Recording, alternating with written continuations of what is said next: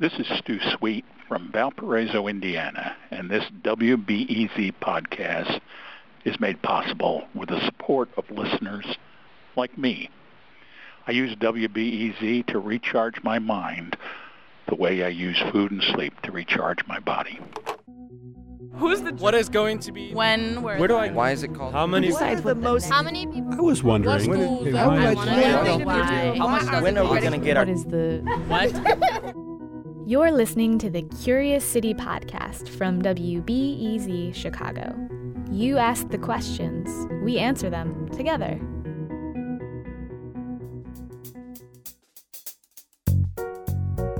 Chicago is world famous for its architecture, from its soaring and varied skyline to its lesser known engineering feats. Well, we asked WBEZ's Chris Bentley to get to the top of a hypothetical question we received about the city's skyscrapers. For decades, Chicago's been kind of sensitive when it comes to the height of its skyscrapers. We've watched as other cities around the world built structures taller than, say, the Willis Tower. Well, Chicago still has a reason to be proud. Since 2000, it outpaced New York when it comes to high rise construction per capita. But on the other hand, our skyline lags when it comes to what's called super tall construction. By definition, those are buildings more than 300 meters high. That's 984 feet. Former Chicagoan Andrew Wambach had heard the term and asked Curious City this question. I wanted to know if Chicago was ready for another super tall skyscraper, and if so, when? Let's start with the obvious. Super tall skyscrapers cost a lot of money to build. If there was a great location, a great site, a developer that really had the willpower to pull something off, it certainly could happen. This is Rafael Carrera, a principal with the John Buck Company. But the larger the project gets, the harder it is to finance, the harder it is to pre-sell or pre-market. And those are, are factors that make these super talls uh, hard to do.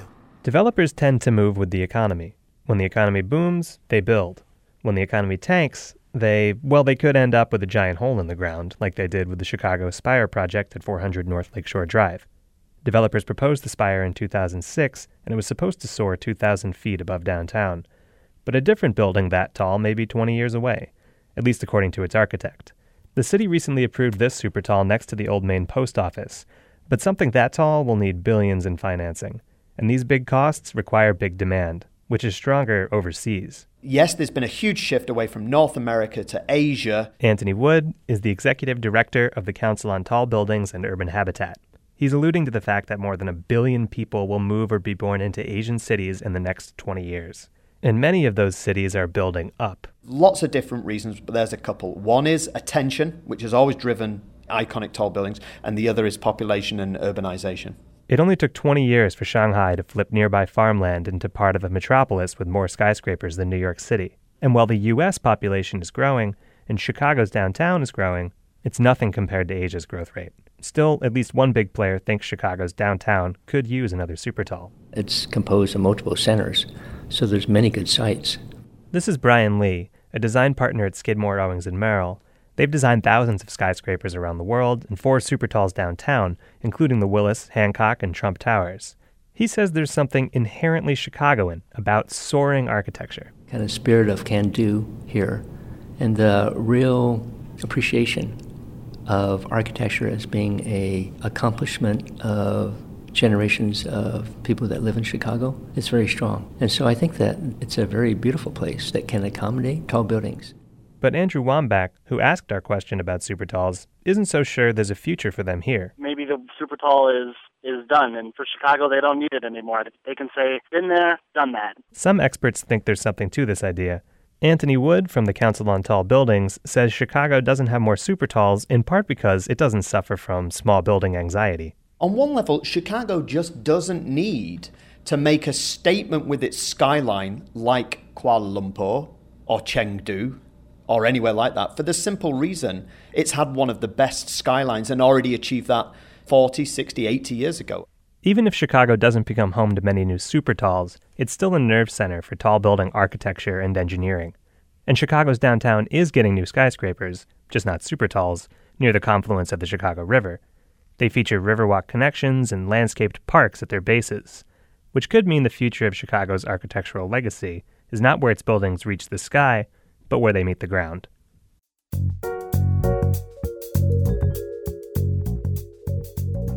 Reporter Chris Bentley found a graphic that compares buildings around the world that are tall, super tall, mega tall, super mega ultra tall.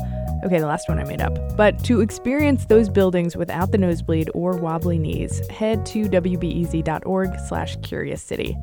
And if you've never seen the hole in the ground that was the beginning of the Chicago Spire, it's worth a look. That hole is at 400 North Lakeshore Drive, which is just north of the Chicago River where it meets Lake Michigan. You can also spy it from Google Maps if you're not local. We suggest zooming way, way, way in. Thanks for listening.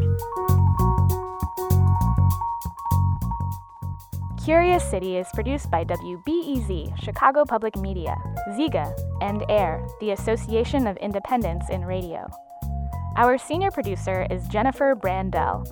Shawn Allee edits the series, and Logan Jaffe is our multimedia producer. The Curious City podcast is mixed by Sarah Liu with help from Mickey Capper. You can subscribe to our podcast in iTunes or listen to our back catalog in SoundCloud. You can also like us on Facebook and follow us on Twitter at WBEZ Curious City.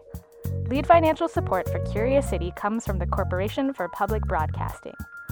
Chicago Public Media creates award winning content about the issues that affect our community, our nation, and our world. More information is available at chicagopublicmedia.org. Thanks for listening. Catch you next week.